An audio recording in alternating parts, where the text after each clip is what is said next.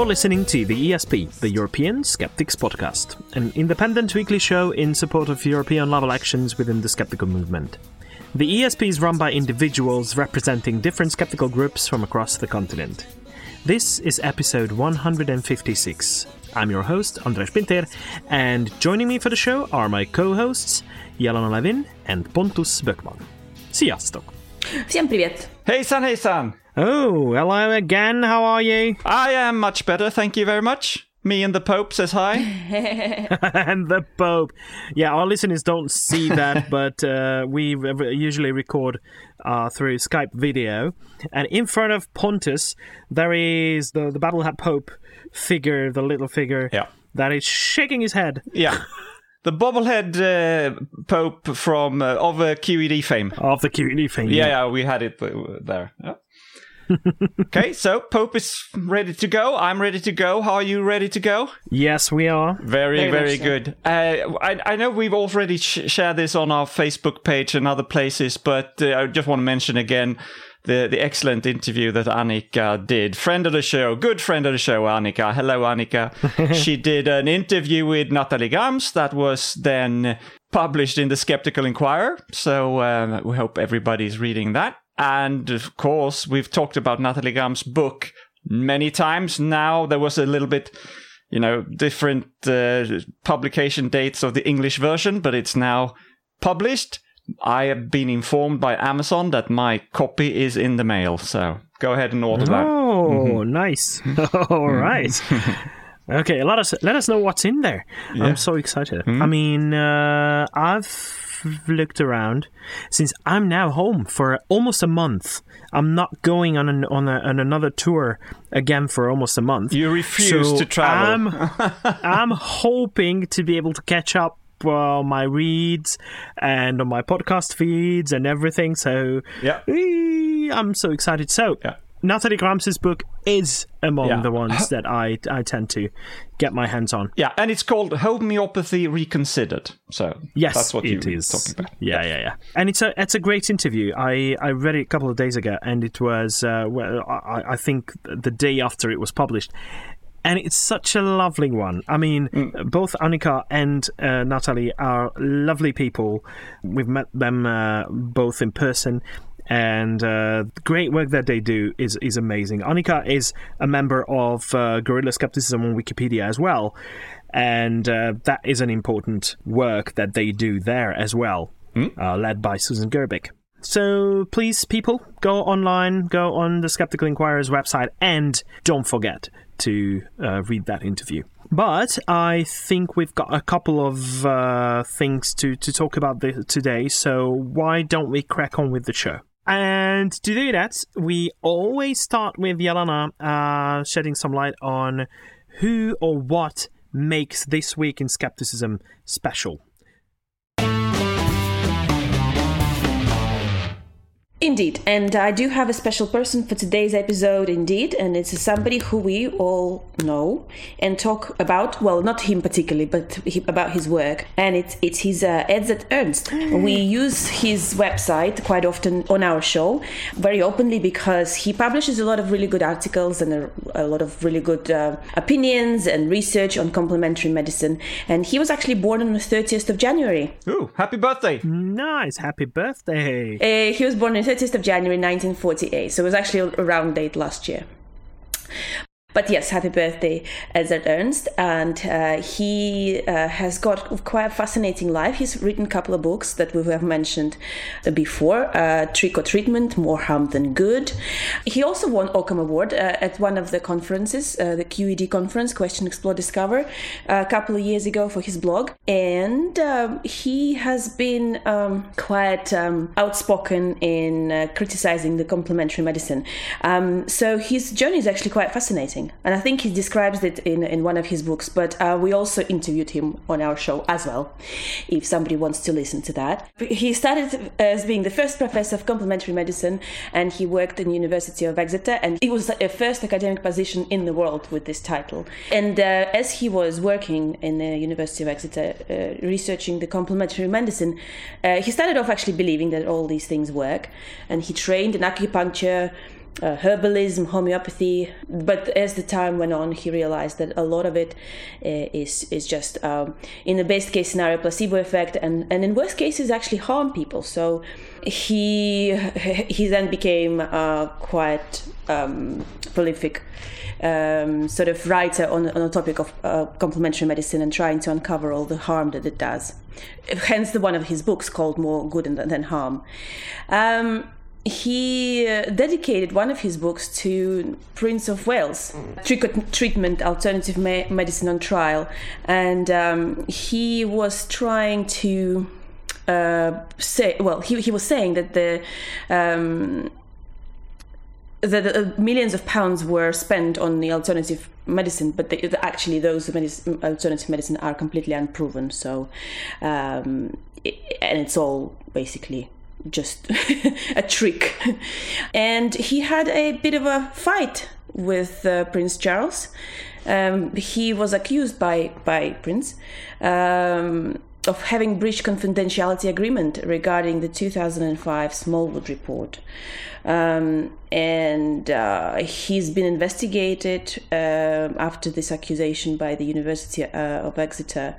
Um, and even though he at the end was uh, seen as, as being innocent in, in, in what uh, the accusation.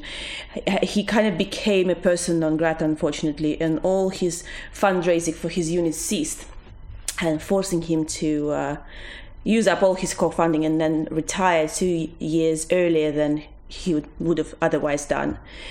Uh, but on the plus side, it freed more time for him to write wonderful articles on his blog, uh, and he does that quite regularly. Um, and it's um, and the website is edzardernst.com. We will also li- link to this website in our show notes. Um, so there you go, folks. Yeah. That's who. And, and and we link to that website quite regularly ourselves because we use his his blog posts quite often as a source of information, especially regarding uh, the goings on in Germany in the field of uh, complementary and alternative medicine. But I think the last book I read cover to cover was one of his books, and that is uh, A Scientist in Wonderland. It's quite um, an autobiographical kind of kind of book that is is not necessarily a science book, but it, it it details a lot of his actions and how he went from a believer in alternative medicine to the, an ardent critic of it. And he dedicates quite a lot of that book to his fight with the Prince of Wales.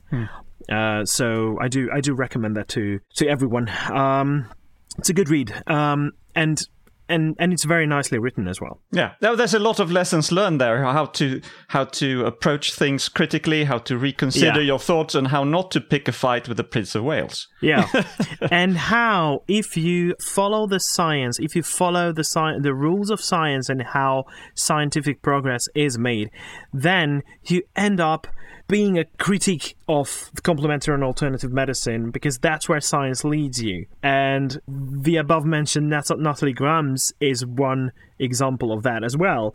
That she just started following the science, and that's where she li- where it led her. Yeah. So yeah, it's a, it's a great story. By the way, he's almost the same age as his great buddy, the Prince of Wales, who's also around seventy. But, uh, but, you know, in all seriousness, it's tragic that the the the, the royalty can have that kind of uh, influence Yes, on people's personal careers and stuff.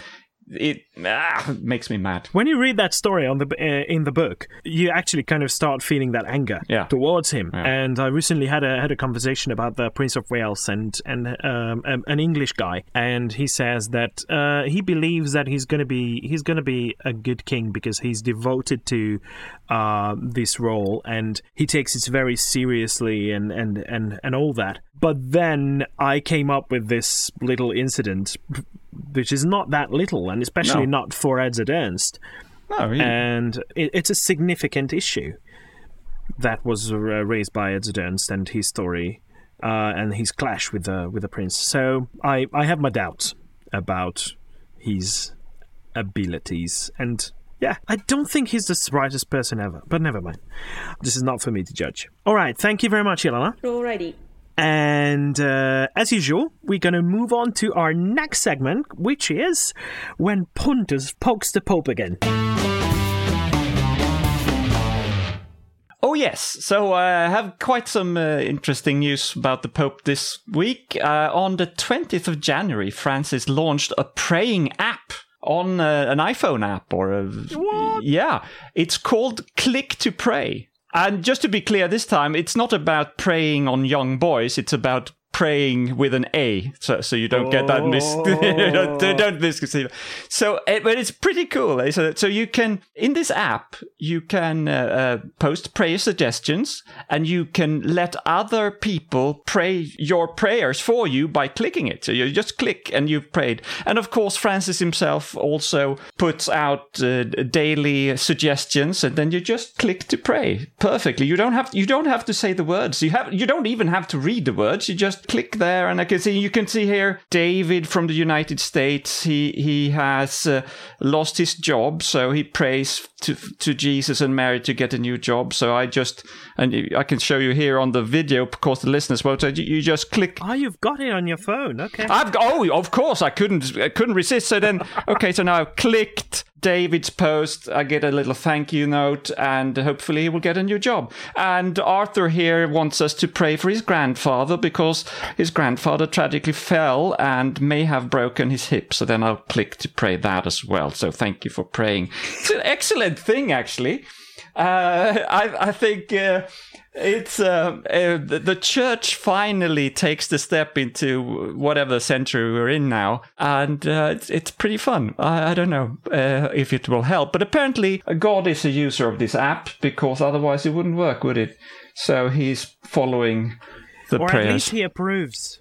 God must must approve of that well, uh, of that app, I hope Because- so. Otherwise, it's really failing. Yeah. and especially because uh, the Pope is basically the spokesperson for God on Earth. Yeah. Uh, he must have consulted God himself I'm sure he did. Yes. before they before they launched that app. Yeah. Yeah. And Brilliant. Yeah, and Francis has a lot to pray for or about. Uh, he is in trouble. We, we're going to get back to this, but uh, I've mentioned before that in Jan- in February, sorry, there will be a bishops' conference to address the abuse crisis. Uh, crisis. It will go on for three days. Yeah. I wonder if they will fix it in three days. And also, uh, the Vatican has warned against what they call excessive expectations.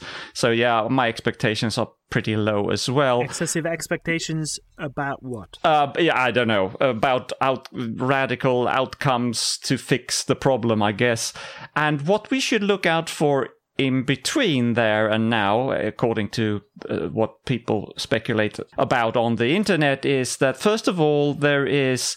Uh, former Archbishop of uh, in in Washington, Theodore McCarrick, he's going to be judged by the something called the CDF, and the CDF is the Congregation for the Doctrine of the Faith. Oh, okay. And do you know what that used to be called? The the Inquisition, yeah. exactly. It's the Inquisition. Not the Spanish Inquisition, mind you, it's the Papal Inquisition. So that's different, but still. And anyway, we will see. He he will be uh, get some sort of sentence uh, or judgment from the CDF. Before that happens, uh, they the speculation is that uh, the successor to McCarrick, Cardinal Donald Wuerl, I think it's how you pronounce it, will also get fired because he has conveniently uh, forgotten about that he already knew about McCarrick's uh, crimes uh, in in in 2004, so 2004. So they will probably fire him first and replace him with a new uh, archbishop and cardinal, and then they will give a sentence to McCarrick, trying to get that out of the way before they start with this uh, bishops' conference he's a busy guy, uh, Francis, and he has a lot to pray for. So I'm glad he has this app. Yeah. One thing is so sure that something will not happen that uh, recently got, got some attention, which was a blog on um, Patheos uh, called "Laughing in Disbelief." It's a satirical kind of blog, and and uh, some people really took it seriously when they read that uh, Italy arrests cardinals and seizes Vatican City. and the, this article claimed that um, yeah, all the the paedophile um, um, cardinals were uh, arrested, and uh, the, the when after busloads of orphans were uh, imported to the Vatican City and all that kind of stuff. Um, so that that was not true, but it was a funny thing um, to to read online. Um, one can only hope that uh, at some point something like this will happen. The only problem is that the Vatican is a sovereign state, so it should not Yeah. just be um, seized by the the Roman police. Let, let's So- yeah, let's not you know. Let's just let them be, but th- they should really deal with their own stuff. Um, in the meantime, so uh, yeah, okay. Uh, all right, thank you very much, Pontus, for poking the Pope once again. Oh, I forgot to say. Actually, it's kind of poking the Pope when you press the click to pray. It's like poking the the app. So so uh, it's fun as well. Okay. All right, so uh, let's move on to talking about what's happening in Europe right now. You know, some, sometimes I've, I've got the feeling that if news are coming from the UK and those news concern something very successful, a successful campaign, it's either the Good Thinking Society or Sense About Science. Now, we've mentioned a couple of times on this show uh, the campaign called All Trials, uh, which is led by uh, Dr. Ben Goldacre, who's um, the director of the EBM Data Lab at the University of Oxford, which is the evidence based medicine data lab in Oxford. And All Trials is basically a campaign that he is a co founder of, and it's led by Sense About Science. And it aims to uh, provide some kind of uh, regulatory environment for um, um, clinical trials so that every clinical trial that has been registered has to be reported as well. I mean, the, the trial re- uh, results Yeah, have to be yeah. reported. Even the And negative a- ones, yeah. Exactly, and this is a very important initiative because if you think about it, it it only makes sense if everything is reported because then you know how reliable the data is, then you know what to expect of a certain medicinal product that has been launched on the market. And obviously, um, out of respect towards those who devote time, energy, so those people who participate in these um, uh, clinical trials, they deserve to know the, the result of every single trial. But uh, we are far, very, very far from the situation being ideal. However, it has recently been reported on that the House of Commons, the UK House of Commons Science and Technology Committee, has started to pay a lot of attention to unreported studies and unreported clinical trial results. And especially when it comes to UK universities that run these uh, uh, clinical trials. And, uh, well, all trials and the EBM Data Lab put together an online so called trials tracker, which is a tool developed in order to track all the um, the registered studies. So it's it's a, a pretty good initiative, and it's now an EU wide trials tracker. Actually, uh, well, there is some legal harmonization as well within the EU. The EU is trying to deal with, um, especially the European Medicines Agency, is trying to deal with the clinical trial regulation problem but it has been going on since 2014 and it still hasn't been completely implemented yet but the the final aim would be to have every single register trial reported as well but the numbers seem to be far from convincing. So so far, they tr- they found the the trials tracker found that 46% of EU trials have not reported results according to the EU's reporting rules.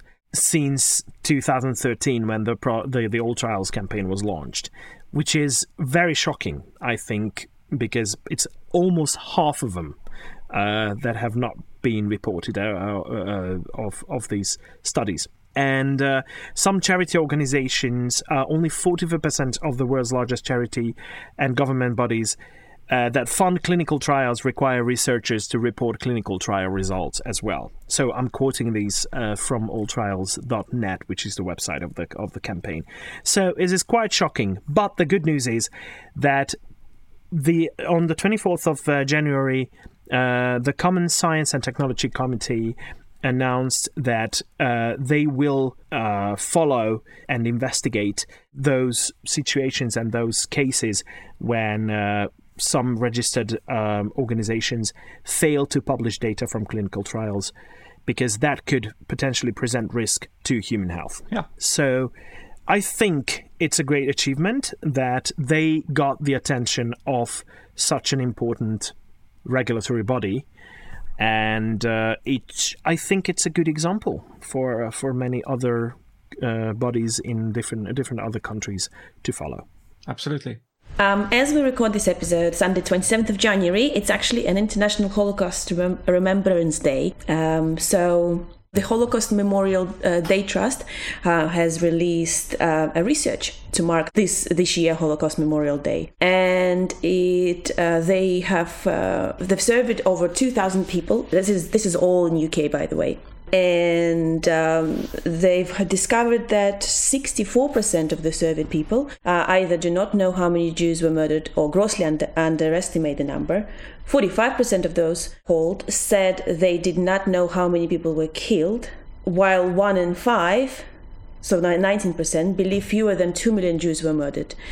And actually, it's also turned out that 5% of all the people who were questioned uh, apparently do not believe that the Holocaust actually happened. And we're talking 2019, UK. Yeah, that, that that's really appalling.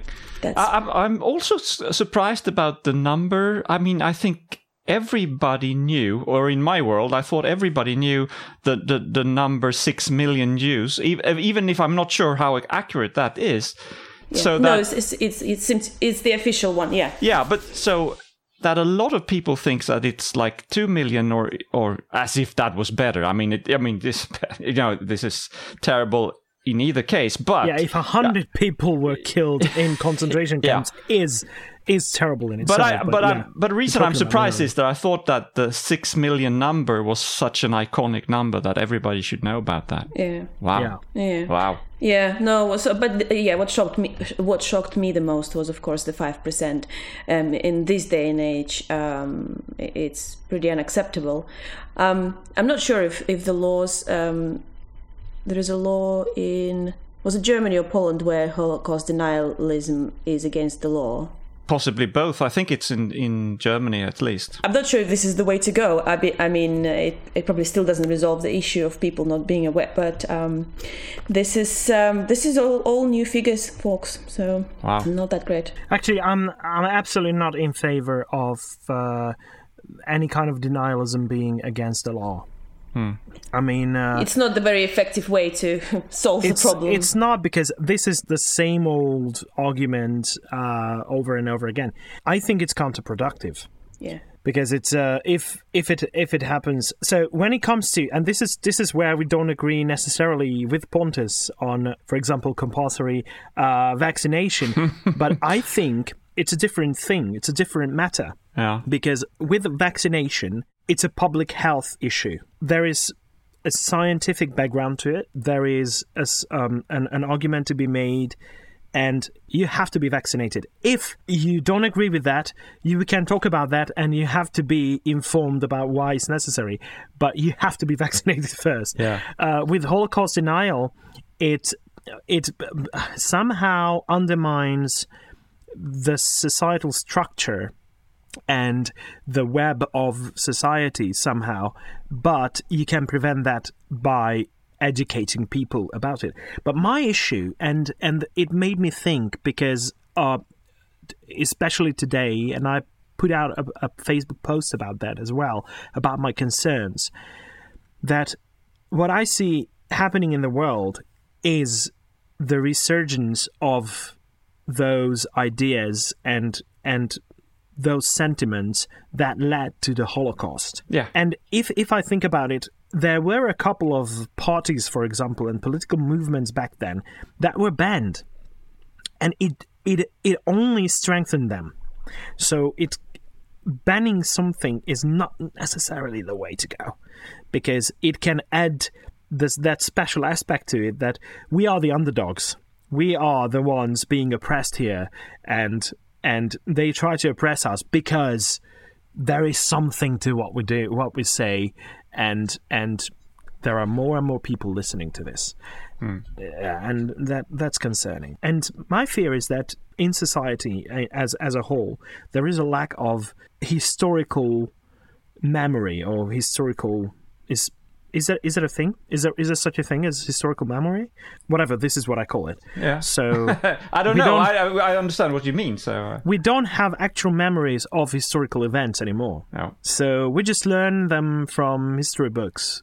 But there are people who are much more interested in it, and it becomes part of their worldview and how they see the world. But there are others who d- just don't care because they have no actual memories about it. And I think that's an issue that we have to find a solution to sooner rather than later Yeah. because we are facing difficulties. Moving on, this is not a, an easy topic either because we, from time to time, we mention how complementary and alternative medicine is not only useless, but sometimes it is dangerous and it brings in some kind of a risk when someone chooses uh, pseudotherapies instead of real therapies. And um, lately, we've reported a lot on uh, what's going on in Spain with regards to uh, tackling the issue of uh, complementary and alternative medicine being on the rise. In Spain, there is an organization that is called the Association to Protect Patients of Pseudotherapies. By protecting them, I mean protecting them from pseudotherapies uh, and the effects of that. And uh, th- this report has been um, issued recently uh, that gives the world an estimation as to how many people might have died on a yearly basis in recent years uh, due to g- uh, going through pseudotherapies instead of real medicinal therapies in Spain. And they estimate it to be between 1,200 and, and, and 1,500 people. Uh, to, uh, 1,210 and 1,460 uh, is the estimated number of deaths a year Wow. due to Yeah. pseudotherapies. And I started translating it, or I understand quite a bit of it, but I put it in the in the uh, Google Translate and and started to read up on it. It's really interesting how they ended up with those numbers. So they found actual cases, reported cases of death that can be associated with pseudotherapies and then they extrapolated that uh, those numbers that they actually had uh, by uh, using different factors, economical fac- factors, different uh, societal factors, putting in this this algorithm kind of thing, and uh, they came up with that. But the reported cases are terrible. I mean, there are mer- mercury poisonings uh, b- by homeopathic products that that shouldn't have contained anything of of the material, but then a couple of um, toxic plant products, uh, homeopathic products that that were used. A petroleum D5 product, which ended up with kerosene poisoning. Wow. So these are the actual cases that led to very serious issues and even deaths. So this is the method that, that, that they use that they took the actual examples, saw how many people die in different um, ailments, um, and it's really shocking. But I'm pretty sure that it's not very far off Yeah. uh, when we think of um, how many people choose to go down that road instead of going through uh, regular and well science-based medicine. But but do you know, Andras, if they tried to estimate the number of people who died because they didn't take their real medicine? I mean, you can take uh, homeopathy, which is just sugar, sugar pills, and then you Yes. say, okay, I'm taking this Yes. one, and so I can skip the chemotherapy or whatever. Did they include that kind of deaths as well? Yes, they Okay, did. yeah. They did. Uh, yeah. So I I took this these examples because these were the shocking ones. Yeah. Um, Yeah, okay. okay. But Y- You often, very often hear people who are selling cams or scams or whatever we call them that they say that we never encourage people to to stop taking their chemotherapy. That we always say that they should do that as well if it's cancer or whatever kind of medication you, you should get. But that doesn't help so much because people feel psychologically that if they're taking this other herbal remedies as well they can ease up a little bit on the other stuff because Yeah. yeah so even if you say well we never tell them to not take your ordinary normal medicine it doesn't really help i think it, it's really and it's and it can be implied still. yeah So even if even if it's not uh, suggested outright, Hmm. it can be implied, and and that's probably even more dangerous.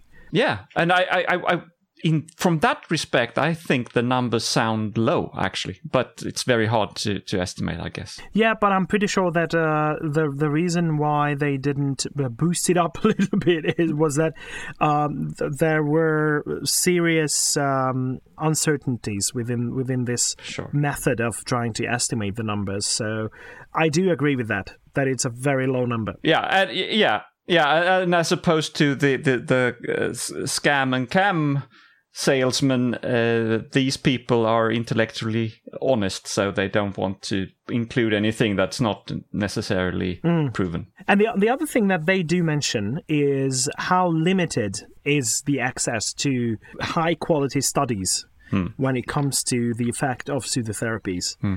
Uh, the overall eff- effect. And um, I'm pretty sure that's that's another important factor in their being very cautious with the numbers.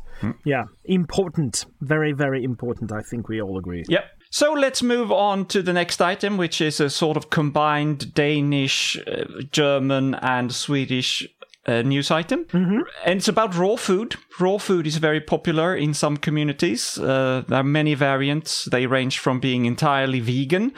Uh, and uncooked food, of course, it's what it's all about, but also diets that are almost exclusively based on animal protein. Raw food doesn't have to be completely raw.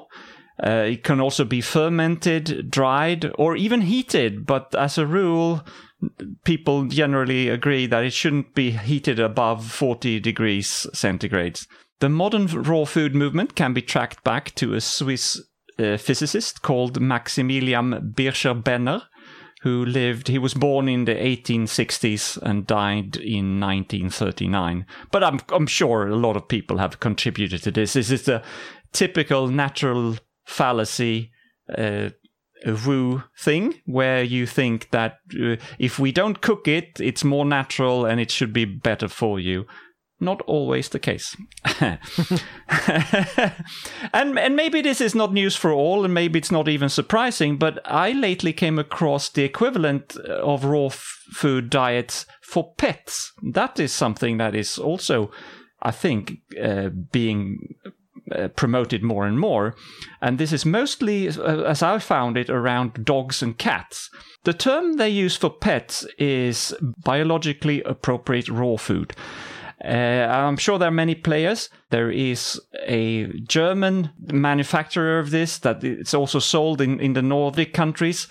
And if you look at the term here, now it becomes a little bit funny. Biologically appropriate raw food actually spells out barf. So they are selling barf to your pets. I don't think that they thought this through uh, uh, properly. I think that's a pretty stupid name. Uh, d- so don't buy barf for your pet. Uh, uh, I can quote Wikipedia because that's very convenient to do. But you know, I'm sure a lot of people will agree with this that veterinary associations such as American Veterinary Medical Association, British Veterinary Association, and Canadian Veterinary Medical Association has warned the public about this and they say among other things there's no no scientific evidence to support the claimed benefits of raw feeding. So don't buy both for your pet.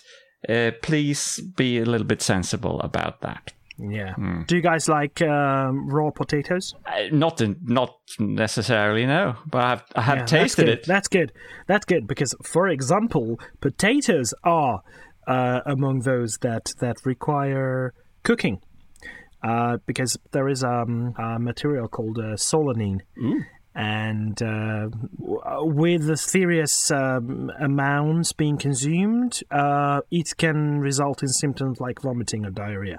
all right really so i mean of yeah. course of course the reason that we cook food is to get it's a, a very evolutionary advantage we have over the other animals we found out a long time ago that by cooking food you get rid of uh, germs and, and stuff so that Yeah. it's more well it's less risky to eat uh, uh, meat for instance that has been cooked so And I think it's quite well established, but I haven't re- read up on it lately. But uh, I I remember it uh, from my studies that cooking food and not eating raw f- raw food uh, also helped our digestive system in terms of uh, coping with uh, with nutrients. sure That uh, it's much easier to digest everything that is that is already cooked. Yeah. and um, No, no, that's true. I mean, think of certain kinds of meats with a lot of uh, fat and a lot of uh, Yeah, yeah. yeah, you know, hard things in it. You know, if you cook it, it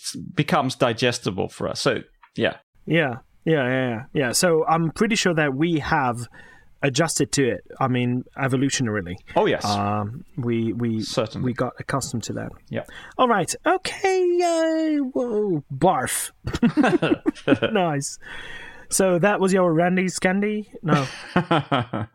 you know what a Randy Scandy is, right? Not entirely sure. No, Do you guys follow a watch QI? not not as much. It's not very accessible. It's not easy to get to here in Sweden. Yeah, it's not. It's there are parts that are put online on Yeah. on YouTube. Yeah. I mean, but it just f- a couple minutes cut out.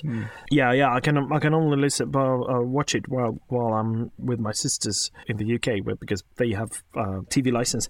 But Randy Scandy is when uh, Sandi Toksvig. Who's uh, the current host of QI, and she's of Danish origin. She comes up with a with a, random Scandinavian fact, and that's called a random Randy Scandy. Oh, okay, okay, okay. Okay, talking about a lot of silliness, mentioning that uh, it it can occasionally be really dangerous as well, potentially risky, is when someone comes up. Okay, we all know that homeopathy does not work. It's it doesn't perform better than placebo, and yet there are people taking it very, very seriously. Uh, so much so that, and Edzard Ernst reports that um, the European Committee for Homeopathy, uh, uh, with Belgian homeopaths, uh, they issued a statement asking everyone to not remain silent anymore because uh, homeopathy is under attack and we have to defend homeopathy. And it goes into all the details about clinical efficacy uh, that patient, oh, and a very good argument from popularity with uh, uh, referring to patients not being stupid and they know what they have experienced and if they like it and if they think that it's it's good, it must be something. There must be something to it. But I think the most dangerous thing is not this. It's when someone claims that they can heal cancer with homeopathy. Mm. And as Ernst puts it, a rather dramatic example has been given recently, which is a book published in 2019 with the title Healing Cancer A Homeopathic Approach.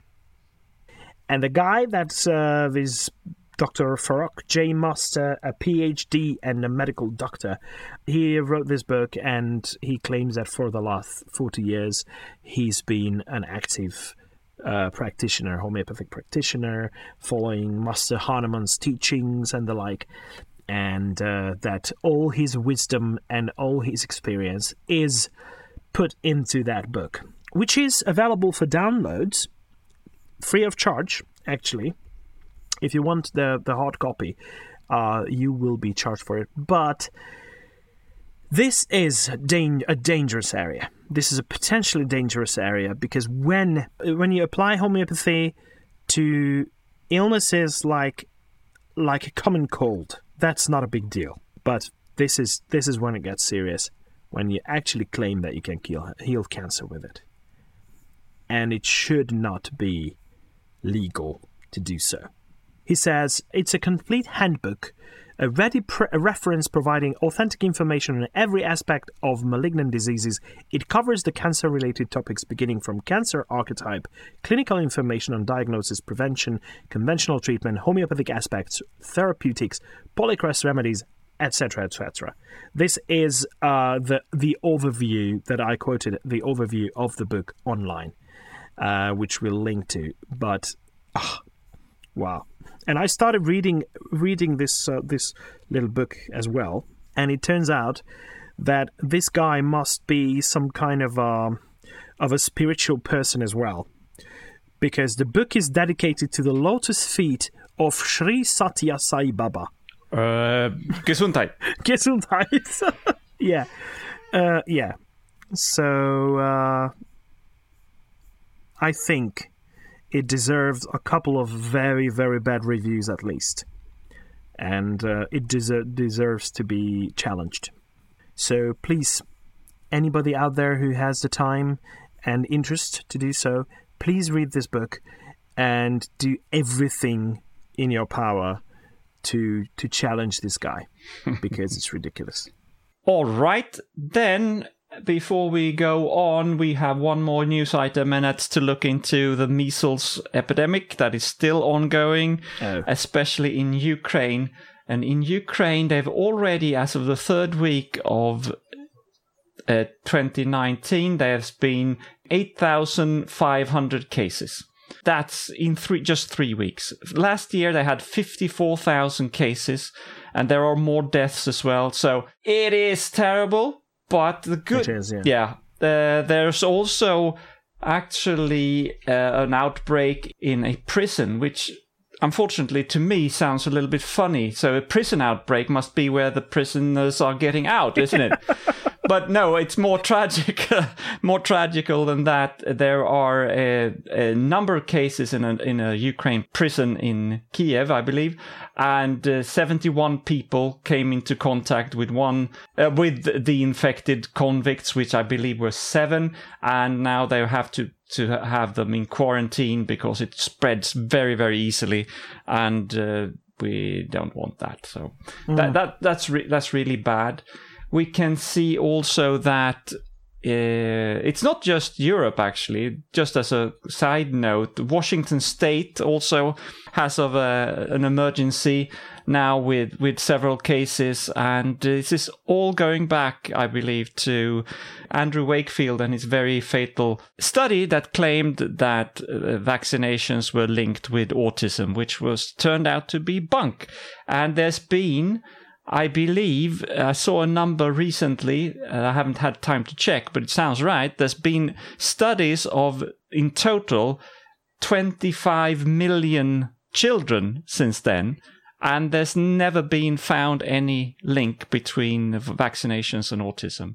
So, at what point do you draw the conclusion that it, it's not there? There is no. It depends on who you are because he hasn't yet. No, he he will not give. No, he had his twelve patients, which he also and he also manipulated the data to and uh, you know. Yeah. So who, who do you want to trust?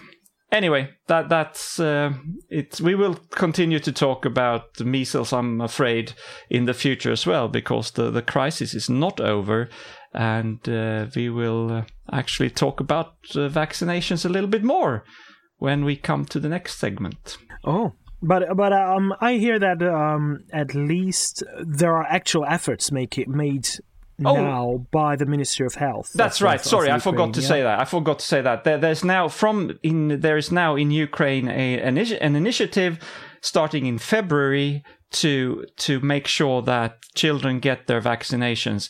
I wonder what they thought about this during all of 2018 when they now suddenly decide that uh, it's time to do something about this crisis. But uh, I guess it's better better late than never. But uh, I, I'm not impressed by the the speed that they have shown there. and especially with a with an open world like what we live in, it's very easy to take it and land it somewhere else because it's an easily communicable disease. Yeah. And for example, in the US, previously it had been thought to be eliminated. Yeah. That meant that there were no locally emerging cases. However, it was imported from somewhere else where unvaccinated people brought it in and uh, because it's an easily communicable disease obviously uh, a lot of people caught it. So it's it's it's very serious. And it's so serious actually that the WHO the World Health Organization which uh, issued an article uh, listing the 10 threats to global health in 2019 one of them one of the most serious threats to global health according to the WHO is vaccine hesitancy. Yeah. uh, because that obviously it's not the only reason why people are not vaccinated because some people just don't have access to vaccinations but it's decreasingly the case because it's um, because of efforts made by organizations and people like like Bill and Melinda Gates for example who to do everything in their power to vaccinate the whole world if if they can. Yeah. and that is very important. And the WHO health uh, helps in that as well. But vaccine hesitancy is a serious issue and um, I do recommend everyone it's a very good read by Steven Novella who, who writes an article about that uh, with the title WHO Vaccine Hesitancy Top Health Threat. Vaccine hesitancy is mentioned by the WHO, but they don't necessarily attribute it to the pseudoscientific ideas spreading like crazy about vaccines. So what they do is is just well, not completely, but they kind of ignore it. And this is where I think I think it's very important for skeptics to chime in because we have that experience in um, in tackling and, and um, even talking about where it comes from. And uh, I'm pretty sure, and and I agree that uh, the va- the anti-vaccine propaganda is very significant in in that regard. So we have to be able to tackle that. Here, here. All right, uh, that's all about the news uh, for this week. But I hope that we have some kind of a positive segment this week instead of uh, really wrong. So, Pontus, please. Yes, that's right, Andras. For once, I have a good. Well, for once. Sometimes, eh, once in a while, I exchange the really wrong for really right. And this time, uh, yeah, we're going to Sweden. The Public Health Agency of Sweden is preparing for chickenpox to be included in the national vaccination program. Big Pharma, Big Pharma. Yeah, I'm sure. I'm sure. I'm sure. I can tell you, as a parent of three children who all had chickenpox at one time or another, I was very surprised to hear just a couple of years ago that there is a vaccination available, and that's that is also part of the normal program in many countries. It's not been the, the case in Sweden for some reason. I don't know why. I guess maybe that chickenpox is considered by some people to be pretty harmless. It's a childhood disease. You are sick and then you recover, but it can be really nasty. And in my, you know, anecdotal experience, it it takes roughly two weeks to recover from, and that's two weeks of suffering for the for the kid. It's two weeks of the parents having to stay home from work because you can't leave the, the child at daycare. So that's a cost from an economical point of view, and uh, it's an unnecessary suffering. And sometimes it's also much worse than that. In Sweden alone, about 300 to 400 children are hospitalized every year for, because of chickenpox. So it's not always you can deal with it at home. And occasionally it can be lethal. Hmm. That is especially the case for children who are under cancer treatment or other kind of treatment, which makes them vulnerable for, for other kinds of reasons. They have a lower immune defense for some reason, and, and uh, that's why the, the disease hits them harder. And it's also very costly, as I mentioned it. And I should also mention it can lead to, uh, if you've had chickenpox, it can lead to shingles later on in life uh, for adults who has had the chickenpox, and and that's very very painful. Uh, it's not. I don't think it's very life threatening, but it's very very painful, as I said, and it makes you you have to stay home from from work, and, and it's hard to get rid of. So. Including this new, uh, not new, but this existing vaccine into the Swedish vaccination program, whatever you call it, hopefully means that chickenpox can be eliminated in Sweden. Should say that they haven't made a final decision yet.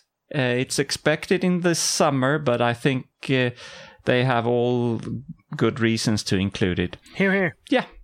Yeah.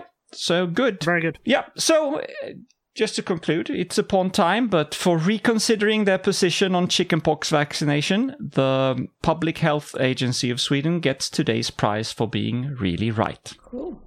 All right. Just one question.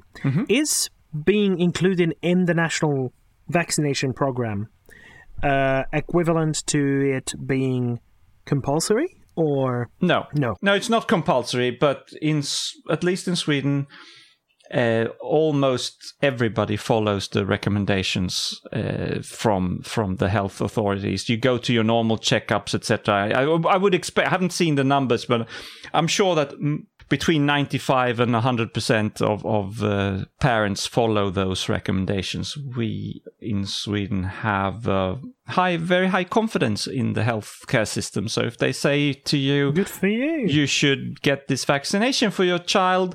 Most people get that. Wow. Okay, I'm impressed. well, that's the situation for now. You never know. Yeah, Yeah. you just have to keep it up. All right, thank you very much, Pontus. That basically concludes our show, but before we go, let's listen to a little bit of a promotional material from an organization or um, um, project that is very important and very close to our heart.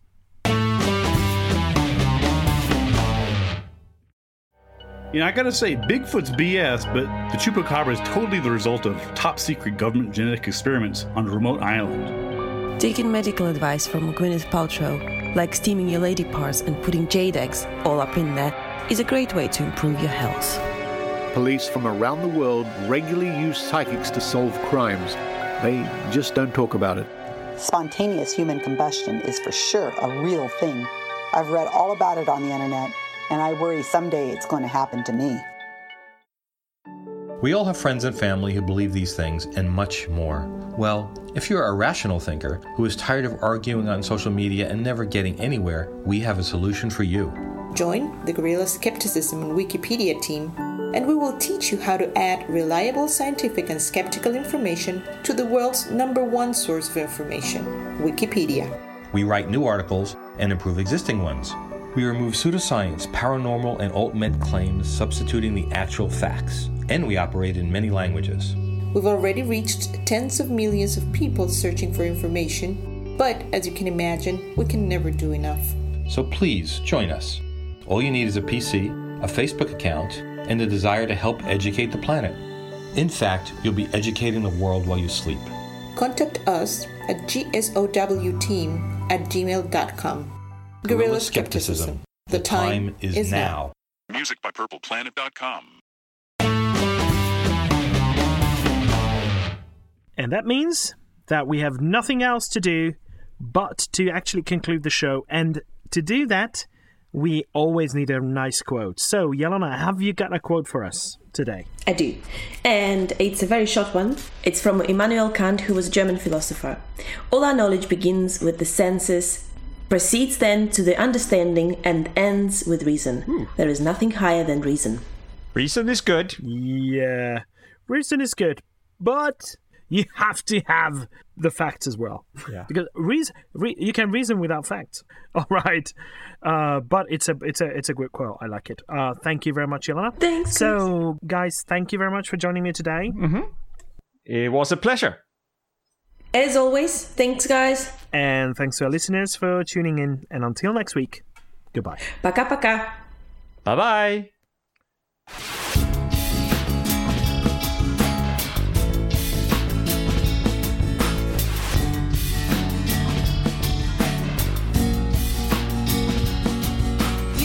This has been your ESP experience.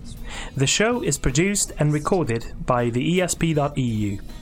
Join us again next time, but until then, please send your feedback, comments, or death threats to info at the E We would also love to hear your ideas and suggestions regarding future episodes, as well as news from your country of residence that might interest others across the continent.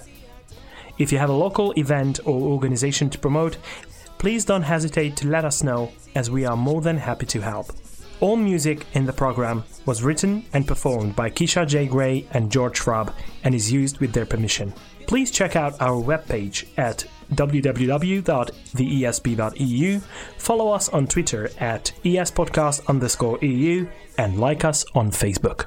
I don't know how you can believe.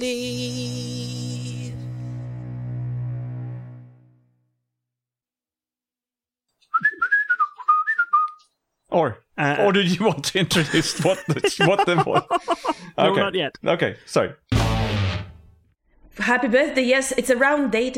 Uh... Sorry, no, ignore, ignore it. Uh, he was born on the 30th The of cat January. corrected you. Let's not. Um, ah, well, never mind. Shit. Yeah, not. Let's not. Let's not. It can lead to chingles. Yeah. Chingles? No. No, it's Shingles. not chingles.